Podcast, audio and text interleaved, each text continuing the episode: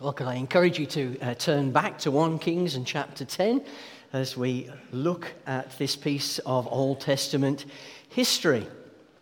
And uh, I think I can get our first slide. Yes, there's a reminder of the passage.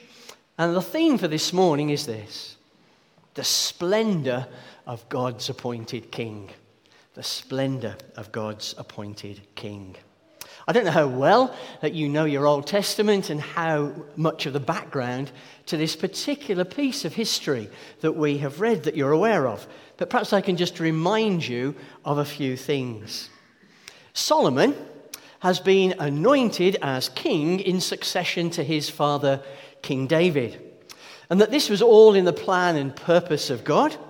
Uh, it's interesting in verse 9, even the Queen of Sheba recognizes that this is the case. And in many ways, some might have thought that this was a surprising uh, choice of king. He, he wasn't the eldest in line.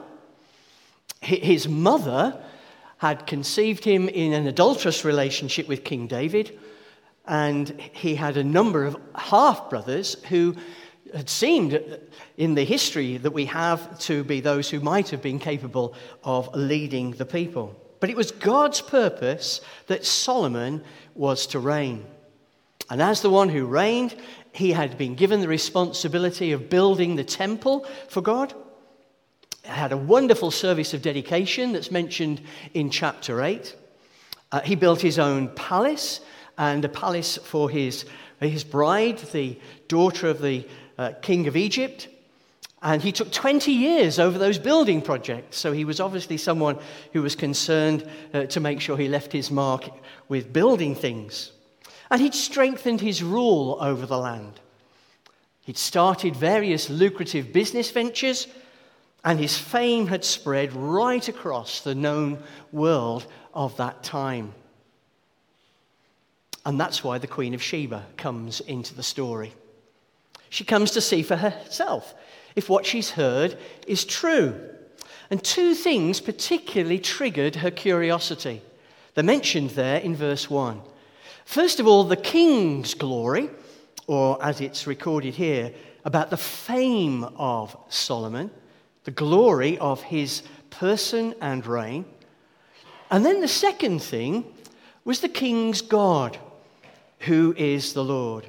You notice that it says that she'd heard about the fame of Solomon and his relationship to the Lord. And when she gets there and meets Solomon and sees all that there is about his, about his kingdom, she discovers that what she'd heard wasn't the half of it. Solomon's rule was magnificent. His wisdom was very great. He was able to answer all the questions that she brought to him. His rule itself was deeply impressive, with the way in which people responded to his rule and the finery in which they were dressed. His citizens clearly considered themselves fortunate to be under his reign.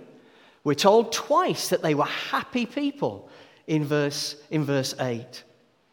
And the king's splendor was seen not only in the building projects that he had completed, but also in the great wealth and riches of the nation. In verse uh, 21, although we didn't read it, uh, you'll notice that it says this All King Solomon's goblets were gold, and all the household articles in the palace of the forest of Lebanon were pure gold. Nothing was made of silver, because silver was considered of little value in Solomon's days. She observed too the all surpassing excellence of the king in his riches and wisdom.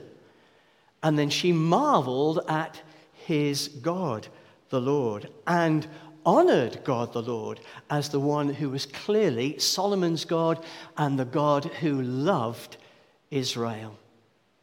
And as a result, she lavished gifts on Solomon. We read about that in verse 10. And it may seem strange to us that it's is as much mounted, counted in spices as it is in, in monetary wealth, but spices have always been really precious things, and particularly going back in time. So these were lavish gifts that she brought to King Solomon.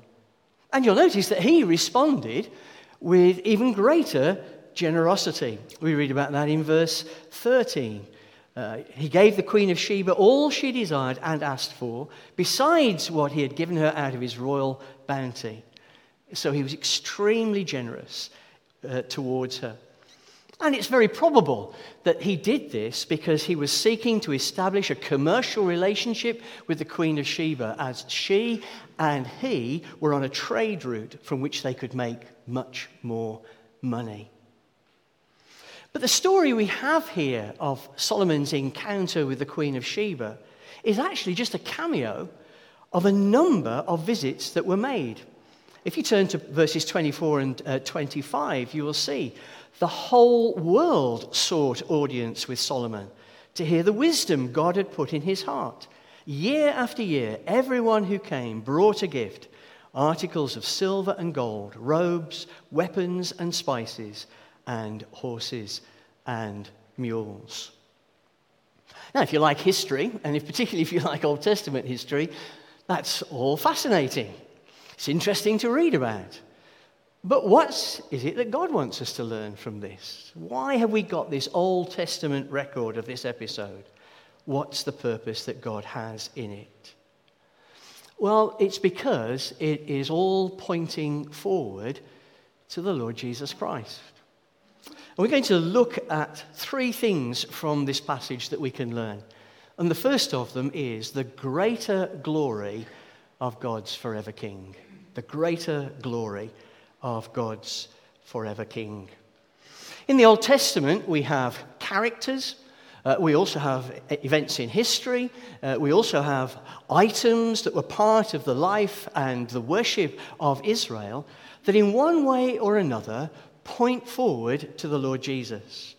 They're referred to as foreshadowings of the Lord Jesus or signposts pointing to the Lord Jesus.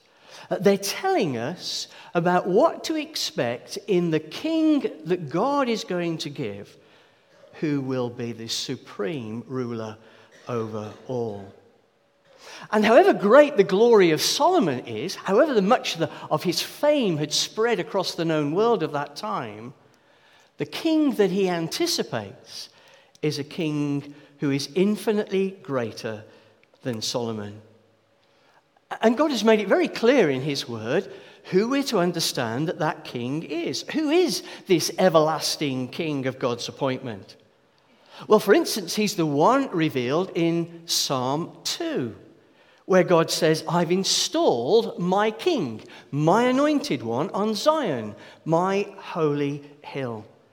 And the New Testament picks up on a psalm like Psalm 2 and also Psalm 110 to point us to the fact that his own dear Son, who incarnate is the Lord Jesus Christ, who was going to be the one who fulfilled all of these finger posts pointing forward.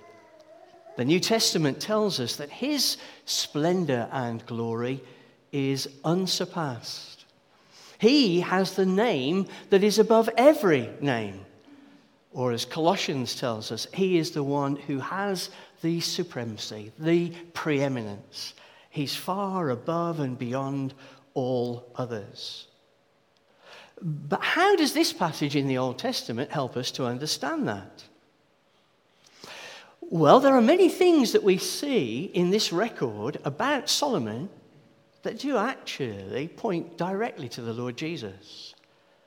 But there are also, and inevitably, those things in which Solomon was but a poor shadowing of the Lord Jesus himself. Yes, Solomon had great splendor and riches in this world, but the king who he foreshadows had a splendor and riches that are not of this world. You all know that the Lord Jesus was born into a lowly place. He was laid in a manger. He came into this world without, it seemed, any worldly wealth. He lived for 30 years in relative obscurity as the son of a carpenter and learning something of the carpenter's trade. He lived amongst the common people.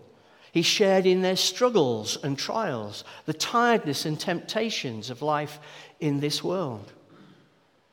But even at the age of 12, the amazing wisdom that he had became ev- evident. When at 12 he was in the temple, disputing and debating and questioning the religious leaders, the scripture tells us that everyone who heard him was amazed at his understanding and his answers. In his three years of ministry, he proclaimed the word of God and the truth of the kingdom with a wisdom that caused the people to marvel at him.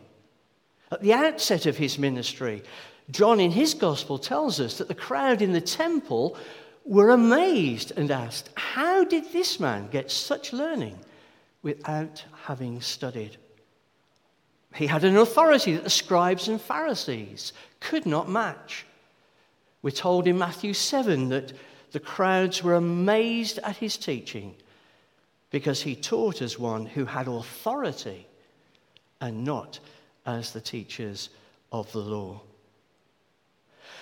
So the Queen of Sheba was amazed by the wisdom of Solomon, that he could answer all the deepest and, as she thought, the hardest questions of her heart and mind. When the Lord Jesus walked this earth, the people marveled at his wisdom and knowledge and understanding. They recognized that he had an authority in his teaching that was unmatched by anyone else. But the scripture also tells us that the Lord Jesus didn't only come to preach and to teach, he came for us to be our Savior.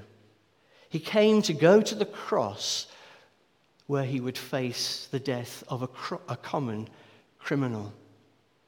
But his life wasn't taken from him. He had the authority to lay it down, and he had the, the authority to take it up again. He was able to lay down his life as a sacrificial offering of atonement for the sins of his people. And as he did that, written on a plaque above his head, it said, This is Jesus, the King of the Jews.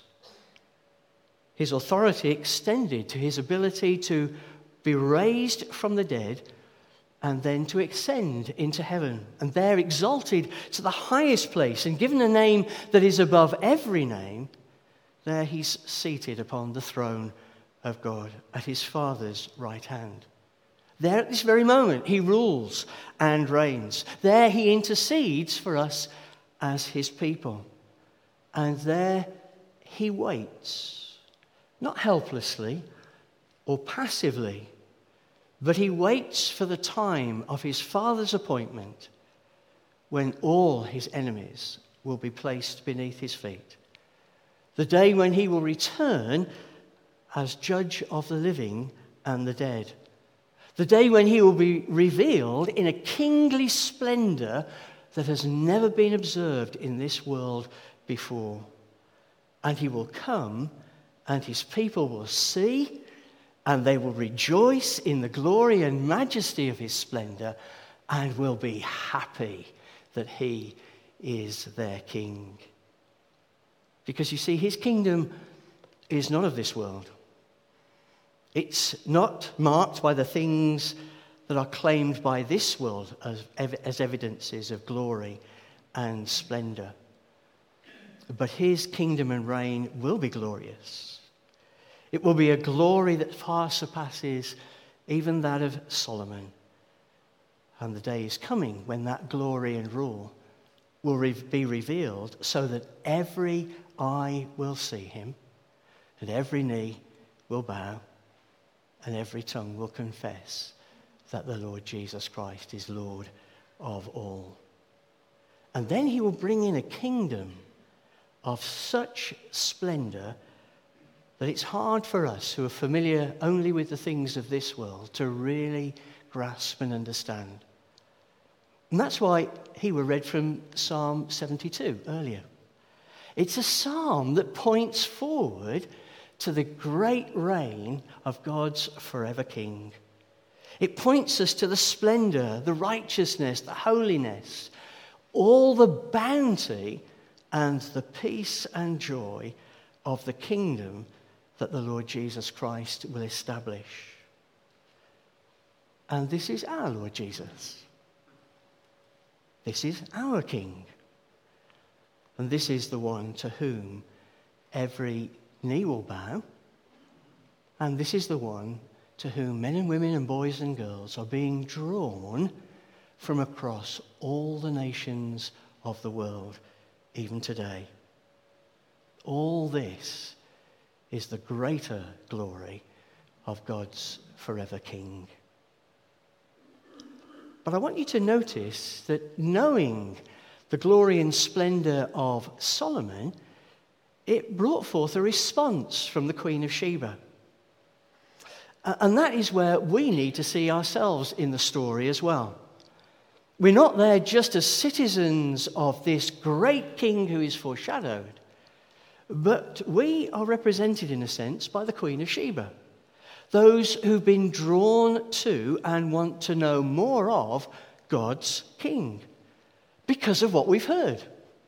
Because of what we've heard from the scriptures, because of what we've heard from the testimony of somebody who has sh- shared that with, with us, because of what we've heard when we've been in a place where God's word has been preached and taught. And just as the Queen of Sheba was thrilled and awed and overwhelmed by what she observed of Solomon,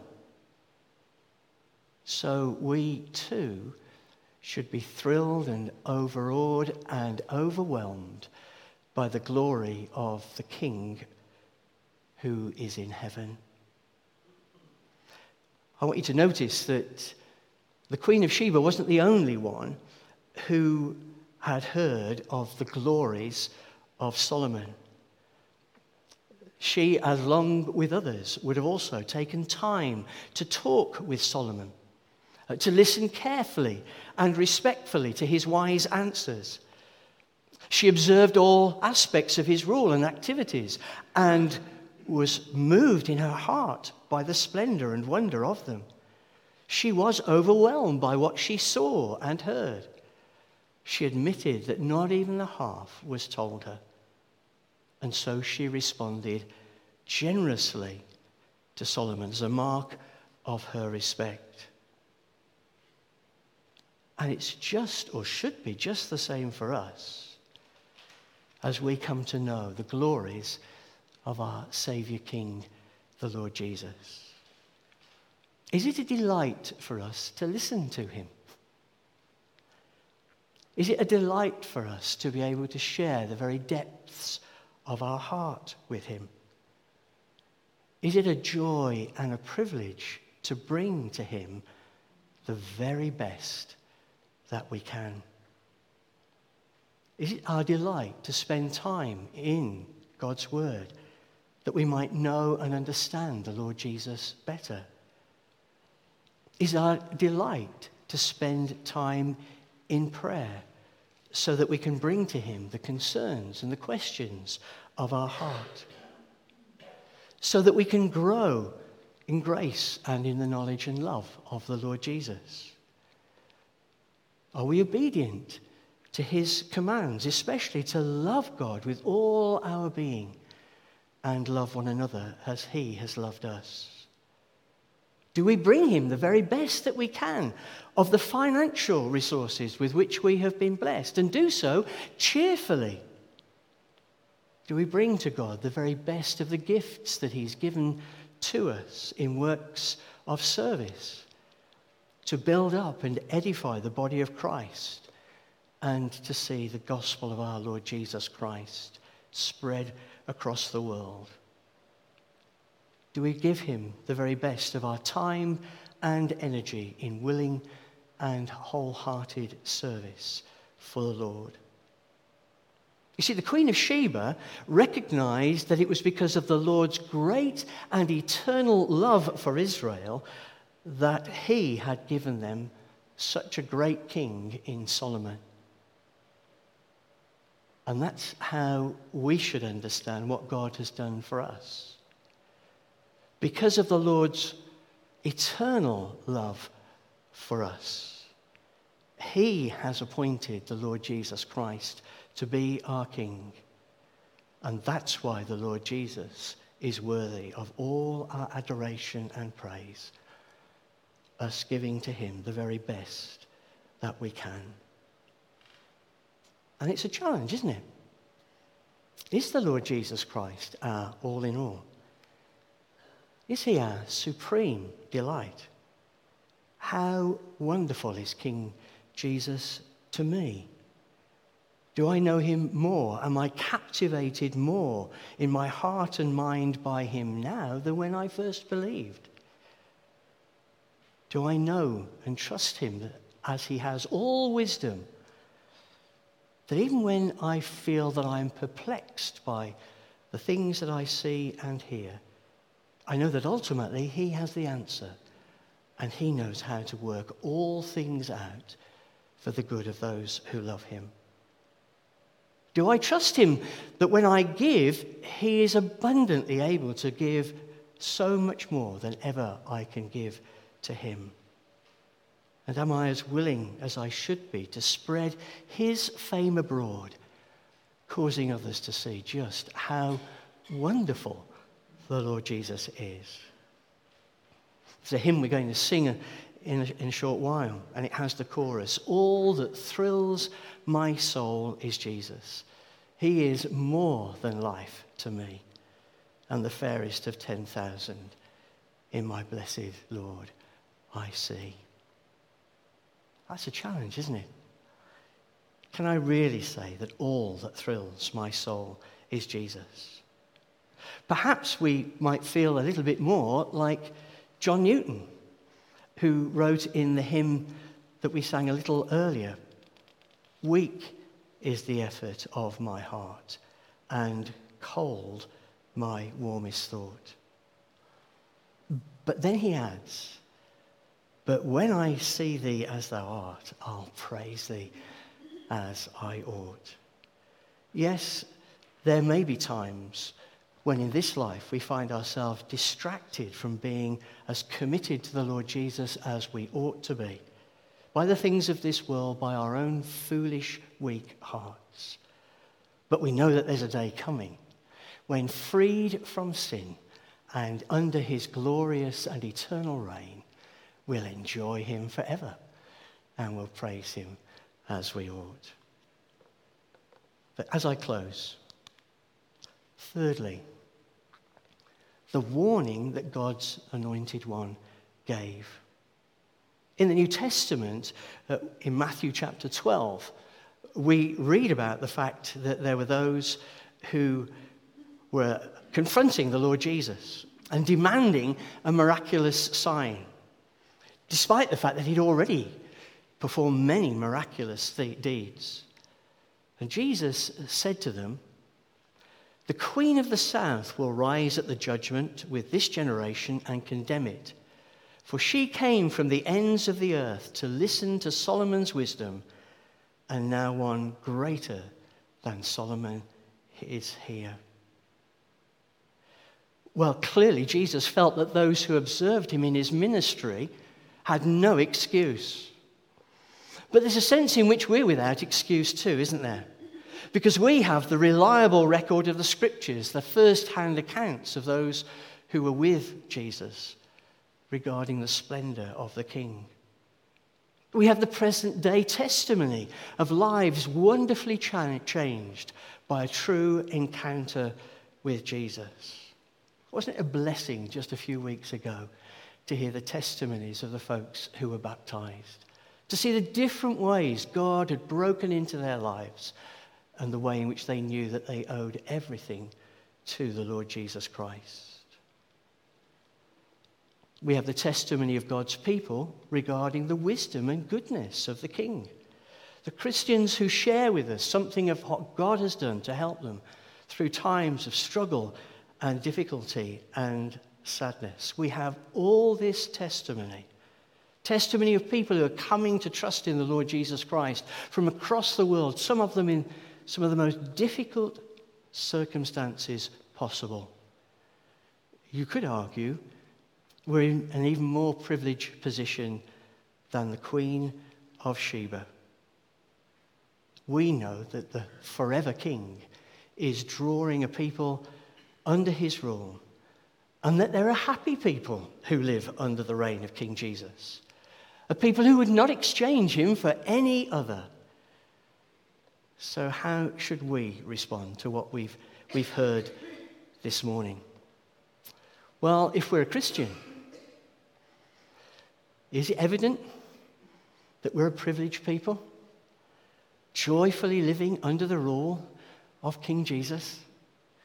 Do people see a marked difference in us as to how we face the challenges and the joys, the trials and the blessings of this life?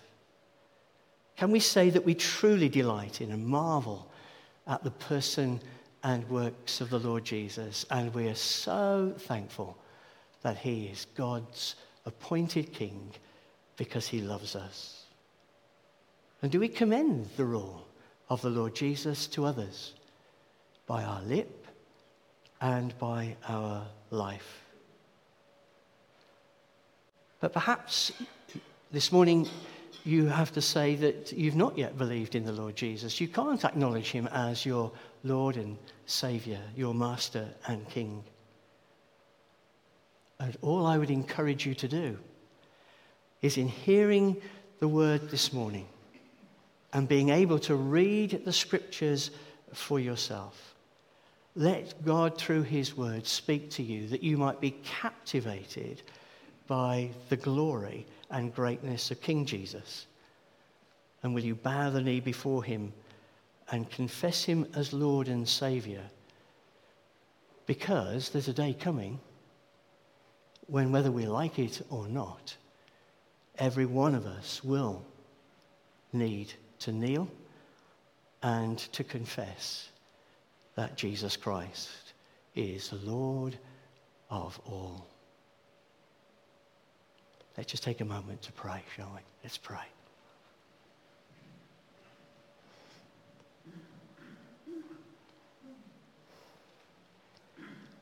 Loving, gracious, and merciful Father, we thank you that all of Scripture does indeed point to the Lord Jesus. And we thank you for the way in which this episode in the Old Testament history of long ago points us to the greater glory of your forever King. And we thank you, loving, gracious God, for each one here this morning who has bowed the knee to the Lord Jesus, who has confessed him as Lord and knows that he is their Lord and Savior. And we pray for each of us who have that testimony, that we would have that desire to grow in our knowledge and understanding and love for the Lord Jesus more and more, that the testimony of our lives might grow ever brighter towards our last of days. And loving, gracious God, we pray for those who've not yet trusted in the Lord Jesus. Lord, would you open their eyes to the glory and beauty and splendor of the Lord Jesus, that they might acknowledge him as your forever King and seek him for the salvation that only he can offer. Lord, have mercy, we pray, and accomplish your own sovereign purpose through your word this morning, as we ask it in the Saviour's name. Amen. Amen. We're going to sing that hymn that I, I mentioned. Uh, it's the hymn that begins, Who can cheer the heart like Jesus? And then there'll be an opportunity for us to gather around the Lord's table.